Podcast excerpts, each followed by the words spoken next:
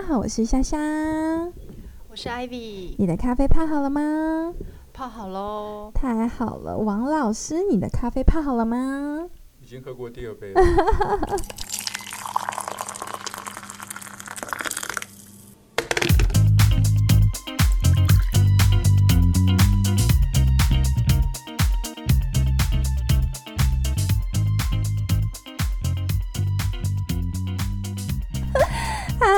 欢迎回来生涯家会客室。那我们一系列的节目呢，都会邀请到不同的生涯以及企企业 HR 以及职业的代表，针对两个面向企业猎才以及职人观点，来为我们大家做一系列有系统性的呃的分享。那今天呢，我们邀请到的是王博松总经理，能跟大家谈谈关键人才如何在最好的时机做最好的准备。想要请教艾米，就是老师刚刚。提到 pioneer 的部分，我觉得在职涯培训或生涯培训上面，这个这个区块琢磨，目前你觉得对年轻人来说有什么额外可以提供的协助吗？呃，我我这样讲好了，我举个例子啊，我们公司其实在这几年，呃，陆陆续续有服务一些台湾的学校，还有呃对岸啊中国那边的学校。是。那我我要讲就是说，这个世代的年轻人哈，呃，有一个很大的一个。特色好，那尤其是台湾跟中国，我们比两造比较起来哈，就是有一个很很明显有趣的现象，就是你问很多台湾的学生，你说你要不要做这个，你要不要做那个，台湾的学生大部分会说，嗯，我再看看好了。然后呢，嗯，我不喜欢这个，不喜欢那个。那你问他哪一个呢？某种程度上，他会很难告诉你他喜欢什么。那对岸的孩子呢，他们比较多的现象是说，你问他喜不喜欢这个，喜不喜欢那个。好，这个也好，那个也好，这个我也想要，那个我也想要，非常的积极。那但是你问他，真的你，那你真的需要什么的时候，他好像感觉也不太了解。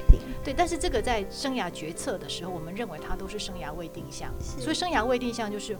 我喜欢什么，跟我不喜欢什么，其实他都没有办法很明确的区分出来的时候，他其实是有决策困难的。OK，那这个决策困难又卡到一个关键节点，就是说，就像回到我们刚刚讲的，就是 pioneer 的部分，就是你你你有办法去看到你你接下来下一步你想要怎么去突破自己往前走，好，因为你你可能安于现状，或者是你可能会比较保守的去做现在目前的这个目前你自己的状态。所以，呃，在这个年轻人当中，他会觉得说，哎，我这样子就 OK 了。嗯。所以回到一个一个一个关键的节点，就是呃，刚刚王老师也有非常明确的提到，就当你去做决定的时候，你不要去想说，嗯，我做这个决定是因为我觉得我可能考不上研究所，或者是我可能不想这样 negative，然后所以所以因为我不想，就是因为我怎么样这样，所以我就做这个决定好了。是。好，那个感觉是比较保守的。但是如果说你会想说，哎，我我要这个，我要那个，我想要这样突破自己的时候，而我做了那个决定，那其实那个动力是比较强的。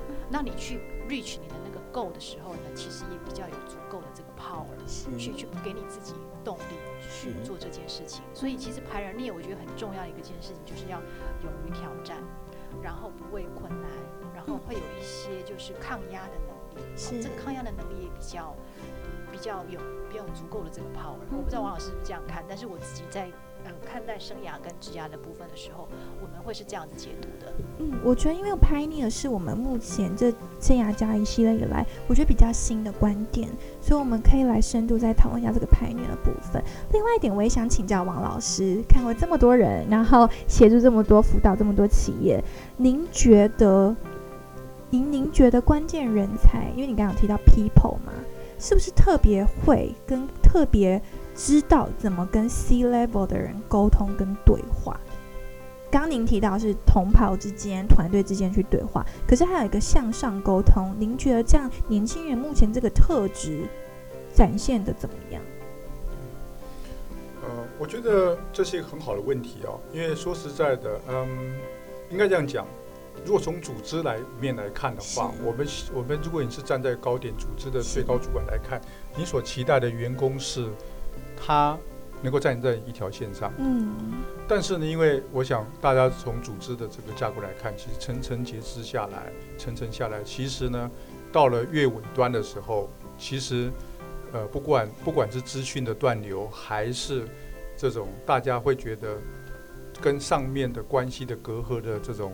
连接度会变少。是，所以组织一直在想要用很多的，比如说 KPI 啦、呃 MBO 啦，很多这种这种方式来够去把员工的这个呃这个这个这个目标跟公司目标结合在一起嘛，这一直是组织的议题。了解，但是如果我以我们个人来看的话，我们为什么不去超越这一点？就是说我自己去想想看，为什么公司做这个决定？嗯，如果是我，我会怎么做这个决定？是那他做这个决定到底后面代表的是什么含义？是，那我们怎么样去做，能够能够一一方面能够发挥我们的专长，一方面也可以知道说我们做这事情出来会怎么样的结果。所以有时候我们可以想办法去，就我觉得沟通，这跟家里沟通是一样意思，跟你的配偶沟通，跟你的男女朋友沟通，跟你的小孩沟通，这完全一样的道理。嗯也就是说，你是不是能够去，这个很难咯，我连自己都做不到啊。嗯但是应该要这么做，嗯尤其是年轻的人，就是想说我为什么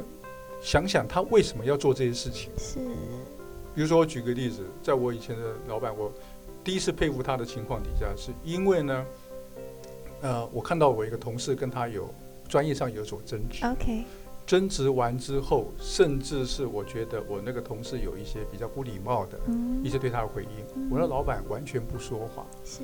那那天正好，他他就带我，呃，坐他车嘛，带我嗯。到公车站去。是，我就问他说：“你刚刚受得了吗？要是我的话，我早就已经是翻脸了。”他说嗯：“反正就事论事嘛。是，”我在想说，我就从此在佩服他说，原来有些事情，其实就算是在这么高的位置的人，你还是要去聆听你的同事，他到底想些什么事情。是，甚于我们自己，我就我这心里想说，我是不是应该更体会他，他到底在想些什么东西？是，因为他我老板既然愿意听我的他的员工所的的的声音，那我是不是也要多尝试去听听看他到底想什么事情？是，那我觉得我那时候的作为跟很多人不太一样，嗯，甚至会想说，哎，你这个就是拍老板马屁嘛。其实 I don't care，因为我认为我应该在做对的事情。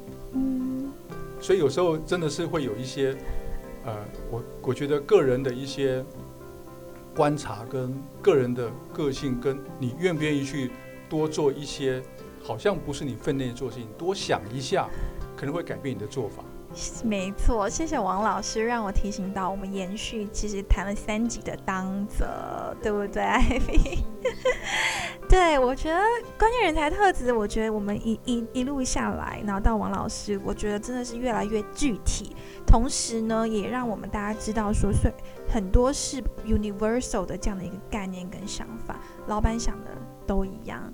然后员工想的其实也一样，就是永远找找不到那个中间点。其实希望透过生涯家的节目，给所有的员在在工作的年轻人一些真的不同的思维，因为其实刚才提到就是当着多想一点这件事情，目前我觉得应该是所有年轻人没有办法跨越的障碍，对吧，Ivy？这个这个是很难的。呃，我我要讲一件事情，就是说“当责”这两个字，其实就扣回刚刚呃王老师讲的，就是 pioneer。是，好，当你其实不只是负责，你甚至是当责的时候，其实呃你就会更主动的 take 这个 responsibility。嗯好，那你某种程度上你也开始启动了你自己的创业人生。哦，就会从就业转成创业了。好，虽然这个公司可能董事长的名字不是挂你的，嗯，但是你有当责的这种动机跟这种想法的时候呢，其实你就是这个 mission、这个 job 或者是这件事情的主人。嗯，好，你会决定谁可以帮你。所以呃，扣回一个生活的小故事啊，我们常常在我们公司发生的。嗯，呃，我我常常我们公司有一个，我上次跟大家讲到，我们公司有个新进的小同事，对不对？对，其实他他，对，我觉得他实在是非常的聪明哦，因为呃，他不只是这个是 PM 哈、嗯 take 这个 responsibility，他会主动做一些事情。嗯，然后我后来有一件事情，我发我发现就是他把我当成是他很重要的一个 resource。哦，老板，这件事情你先不用处理，没关系，我来处理。然后他说，哎、老板，我跟你说，你明天三点要干嘛干嘛哦。然后，哎、我跟你讲，下个礼拜你要干嘛干嘛。然后我就说，哦，好好好。然后我就记起来。然后有一天我突然，两天前吧，我突然想到说，嗯，我怎么觉得突然我有被发通告的感觉？然后好像他他 dis 这个 dispatch 这个 job 给我。嗯，那那其实我的感觉是什么呢？我的感觉是很开心的，是，而且是很 appreciate，就是说我那我很愿意，就是说 support 他完成这件事情。是，那回想起来，其实哎。这个感觉上，其实我是挂总经理，或者是说我是 PM，但是其实不对耶。其实真正这件事情来讲，他是我的老板。嗯，好，所以这个我觉得这个组织间的这个界限跟模糊的过程当中，其实呃越会随着我们社会开放越来越多元，还有我们使用的工具，好越来越呃。多元的情况下，其实这个界限是模糊的。是那什么东西是清楚的呢？就是你用什么心态，你用什么想法去做这件事情，我觉得那个会越来越清晰，而且这个清晰的这个力度跟强度会超越在纸本上面白纸黑字的我们讲的 dis job 那个那个 job description 对那个职责。我我觉得这个才是真正的最最重要的一个核心。那也是可以帮助年轻朋友把工作做好，把自己的生活过好。然后呢，回到刚刚王老师讲的，就是 pioneer 是的这个这个想法。是，对我觉得今天其实节目到最后，我觉得还是要 run 我还是想要再请教王老师一个问题。我觉得刚才不管是 Ivy 还是王老师，都提到一个重点是 EQ 的部分。年轻人现在，我可能是社会氛围的影响，其实非常勇于表达自我。可是有的时候，勇于表达自我跟白目。这一线之隔，您知道吗？您觉得 EQ 要怎么样去培养？因为刚刚王老师您自己的个人的实力，您看到您的老板这么的，就是很很冷静的处理这一切，尽管他是老板，他都还没有摆摆架子出来，或者是说用自己的职位去承压这些员工。您觉得这样怎么培养？嗯。这个东西哈，我没有什么理论基础啊。不过我是我这 我是蛮相信跟个性有关系。个性啊。那第二个就就是除了天生个性之外，就是磨练吧。是。那嗯，因为 EQ 讲了很久嘛，其实 EQ 跟 IQ 两个里面，嗯，我觉得 IQ 是很基本的。哦。但是 EQ 是关键的。就您刚刚说 profession，其实 IQ 是就是跟撑杆跳一样，那个呃最后的杆子是是你的 IQ 啊，而是的 EQ 啦。能够跳上去那是重点。那嗯，我我觉得应该这样讲，就是说，还是回到我比较喜欢从组织面来看这事情。就是说，当你要存在一个组织的时候，你觉得应该从组织高层来看，他希望你 behave 什么样子。当然，我们不需要去跟屁虫，或者是说附和什么事情，我觉得不需要。因为其实现在很多公司或组织其实都非常在意的是。所谓的多元跟包容，OK，好，我们讲的就是 inclusive 跟 diversity，OK，其实这个是一个非常关键的。嗯，那比如说，呃，我们公司 CEO 在前几天就有发出一个对我们全世界的这个同事所发的一个讯息，就是说，因为在美国不是有一些暴动嘛，对一些种族的问题，他特别强调我们公司是尊重的，我们公司对这个事情是绝对不会做这些事情的。其实我们。从好几年开始就一直在这事情上会多做琢磨。嗯，从性别，当然种族是各种不同的国家有，但全世界的性别、两性之间到多元性别，其实都是要我们采取一些所谓的和谐 harmony 对包容跟跟跟多元，强调我们组织多元的。所以其实我觉得以多元包容底下来参考 EQ 也不见得是一个不好的事情。哦。因为好像是比较能够看得到，也就是说，当我回想到，我们可以把任何事情都想说，这个组织就是要多元不同的人在一起，是这个是一个必然，才能够造成公司成功的关键，就是我们有多元的人，大家有多元的想法，愿意互相激励。OK，但是多元底下的最重要的关键是所谓的就包容了解。那包容里面很重要的一个。技巧叫做 unconscious bias，要避免。OK，也就是说你没有感觉到的偏见，没有潜意识里面的对不对？的偏见，就是未未察觉的偏见之类的，这个是一定要去，但一定是会有。但是我们怎么样去把它察觉出来，尽量避免啊？我觉得有时候也许我们从这种比较务实的方法来看 EQ 会不会比较好一点？嗯，因为说实在的。讲 EQ 讲半天，我也不知道什么 IQ 可以测，我大概知道我 IQ 多少，但是我我大概很难测我 EQ 到底多少，那很多相对性的东西。所以其实也许这样的方式来做，也许是一个好方式。嗯所以其实，在我们辅导的一些企业里面，就有很多企业就开始在重视这个事情，也就是说价值观的问题。嗯，当一个一个组织里面越有价值观，就会培养出来员工是不是 EQ 能够强化，是是能够去体会。跟能够去在这个融合里面能够做更多事情，也许这是个方法吧。哦，真的王老师太强了，感谢王老师。我就想到也是，好像也没有那么难。就刚刚因因为老师有提到，呃，我们从家人跟家人跟另外一半跟爸爸妈妈到什么，我们是每天都在沟通。那让我想到上一集有老师说，其实我们在呃呱呱落地的时候就在做业务，因为我们每我们会提出需求，透过我们的方式提出需求，其实也可以应用，其实就是应用在我们的的未来的职场的职涯上面嘛。那刚刚老师又提到这个 EQ 的部分，包容性，我觉得没错诶，同学间可能我这个朋友有一些缺点我不太喜欢，我们会有这种 unconscious bias 嘛，他身上某个特点我嗯不太习惯好了，或许从小我们就可以开始让 train 我们自己去增加我们的心境跟我们的心胸嘛，对不对简单说就是大家都谈过恋爱哈，嗯，然后有被追求过，对不对？然后也有追求过，对不对？是好，追求过女生的经验，或者是被追求的经验哈。对啊，其实就是这种概念啊，嗯就是我们会自己呃，比如说我想要约你出来看电影啊，那我就嗯知道说哦，我要今天要有约会了，所以我要做怎么样的准备，或者是要呃。就是要呃让别人取悦别人。其实嗯我觉得 EQ 在某一种角度上面，就是说在你可达到的范围之内，尽量用别人的语言，嗯尽量用呃你们之间找到一个最最最好的一个共通点，嗯然后拿去把这件事情顺利的完成。是我简单来说，应该就是这样的一个概念。其实艾米上一集，喂，嗯，他有提到，你有提到，你记得吗？